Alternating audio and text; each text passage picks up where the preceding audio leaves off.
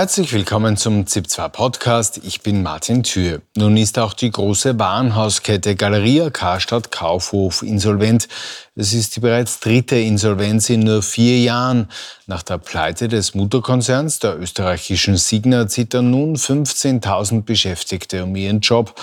Ich spreche darüber mit dem Handelsexperten Gerrit Heinemann. Ja, schönen guten Abend, Herr Thür. Herr Heinemann, die Insolvenz von Galeria Karstadt Kaufhof kam nicht wirklich überraschend, aber bedeutet, bedeutet sie jetzt das Ende der Warenhauskette?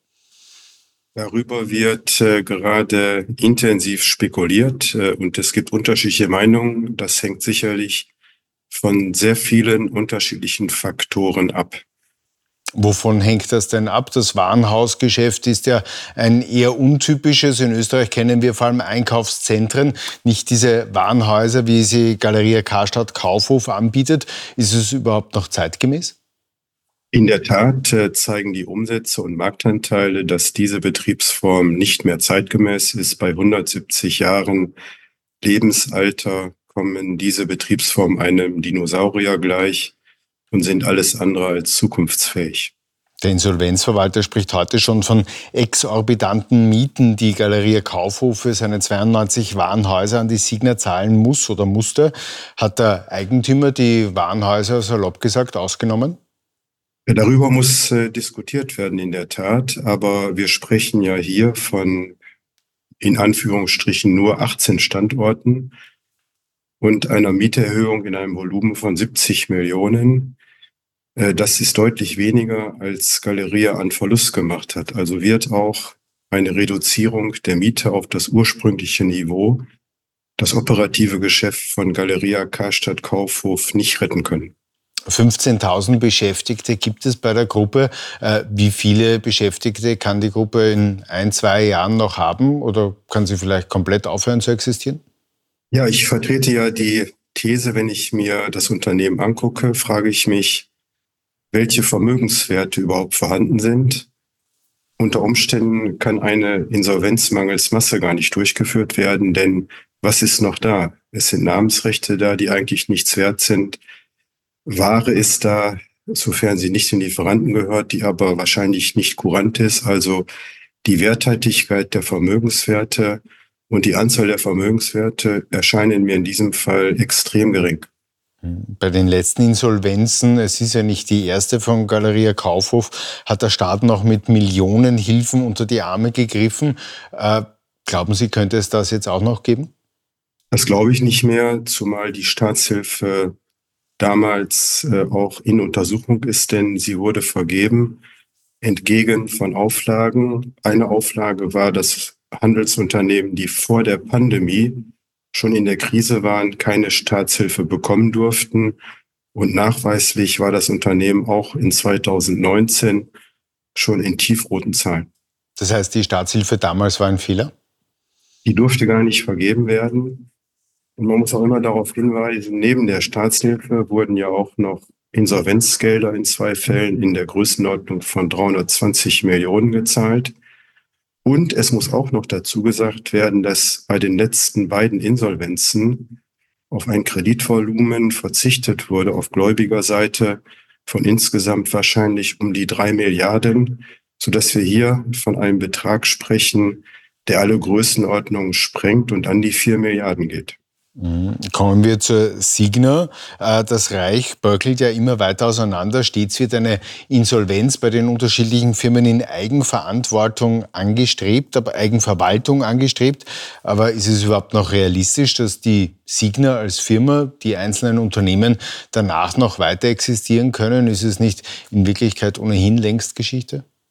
Ja, das ist äh, die spannende Frage und alle starren auf das Ende des jetzt laufenden Insolvenzverfahrens Mitte Februar, was rauskommt. Und viele Experten sagen, dass bei dem Firmengeflecht, bei den rund tausend Firmen es gar nicht möglich sein wird, Transparenz zu schaffen. Ich lasse mich gerne überraschen, aber ich glaube auch bei dieser Gruppe nicht an eine Zukunft, zumindest an eine rosige Zukunft. Diese fehlende Transparenz wird von vielen Experten zurzeit ja äh, kritisiert. Viele Firmen haben nicht mal einen Jahresabschluss vorgelegt. Man hat dann einfach die Strafen kassiert äh, und die zur Kenntnis genommen. Hat man seitens der Signa die Investoren, die in diese Firmen äh, investiert haben, vielleicht sogar bewusst getäuscht äh, und ihnen nicht in voller Offenheit und Transparenz gesagt, äh, wie es um den Zustand der einzelnen Firmen äh, bestellt ist? Man muss immer sagen, im Zweifel für den Angeklagten. Ähm, wir haben offensichtlich hier Gesetzeslücken, die schnell geschlossen werden müssen. Die Tatsache, dass eine Holding mit wenigen Mitarbeitern als Kleinunternehmen gelten kann in Österreich beispielsweise und deswegen auch keinen Konzernabschluss vorlegen muss, äh, das sind Dinge, die müssen von gesetzlicher Seite aus geändert werden. Da kann man nicht den Unternehmen Vorwürfe machen, die das ausnutzen. Da gibt es auch andere Beispiele, auch auf globaler Ebene. Das ist ja schon fast Normalität, dass da natürlich Gesetzeslücken ausgenutzt werden. Man hat sich auch eines anderen Modells bemüht, das in der Immobilienwirtschaft zurzeit recht üblich ist, aber auch diese Intransparenz fördert. Man hat praktisch für jedes Immobilienprojekt eine eigene Gesellschaft gegründet, eine eigene GmbH mit einem eigenen äh, Geschäftsführer. Wenn man sich dann die Daten genauer ansieht, dann sieht man, dass zum Beispiel eine einzige Person bei über zweihundert Gesellschaften innerhalb der Signa Geschäftsführer war. Kann diese Person überhaupt den Überblick behalten? Definitiv nicht. Und es ist ganz offensichtlich, welcher Zweck damit verfolgt wurde.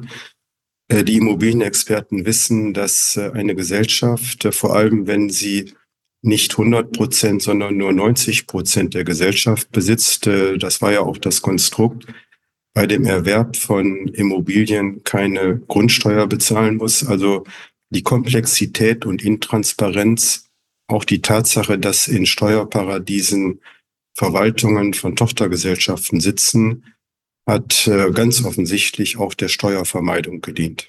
Wirtschaftsprüfer der Signa war unter anderem die T P A, die hat auch schon den Betrugsfall Commerzialbank Mattersburg äh, vorher geprüft. Haben die Wirtschaftsprüfer hier vielleicht nicht genau genug hingesehen oder gar weggesehen?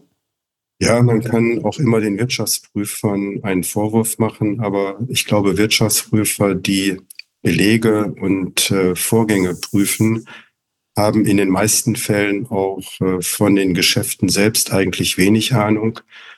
Und wie kann man äh, quasi äh, den Wert einer Immobilie begutachten? Das sind hochkomplexe Bewertungsverfahren. Da sind sicherlich äh, Wirtschaftsprüfer von ihrer fachlichen Ausrichtung überfordert. Aber eine Partnerin der T P A und Wirtschaftsprüfer sitzt selbst im Vorstand der Familie Benko Privatstiftung. Wie streng kann denn da die Kontrolle sein, wenn die Prüferin selbst wirtschaftliche Verbindungen mit René Benko hat? Ja, das ist eine gute Frage. Kontrolle, Selbstkontrolle, Selbstkontrahierung, auch die Tatsache, dass quasi der Besitzer der Immobilien auch das operative Geschäft besitzt, der diese Immobilien anmietet und wo man dann ohne Kontrolle auch einfach die Mieten erhöht. Das kommt einer Selbstkontrahierung gleich, aber auch das scheint eine Gesetzeslücke zu sein. Kontrolle hat äh, definitiv in dieser Unternehmensgruppe nicht stattgefunden. Jetzt bricht ja einiges auf rund um diese Signa-Pleite. Haben Sie bereits Hinweise gesehen, wo Sie sich vorstellen könnten, dass es da auch zu strafrechtlichen Ermittlungen rund um diese Pleite kommt? Oder ist das eine Wirtschaftspleite, die sehr groß ist, aber nicht strafrechtlich relevant? Ja, es wird ja ganz konkret auch seit über einem Jahr ermittelt gegen Herrn Benko, strafrechtlich in einem Steuerverfahren. Aber man muss das prüfen. Also es ist, wie gesagt, intransparent und deswegen muss man diese neunzig Tage abwarten bis Mitte Februar. Alles andere wäre wahrscheinlich Spekulation. Herr Heinemann, vielen Dank für das Gespräch und alles Gute. Ja, vielen, vielen Dank.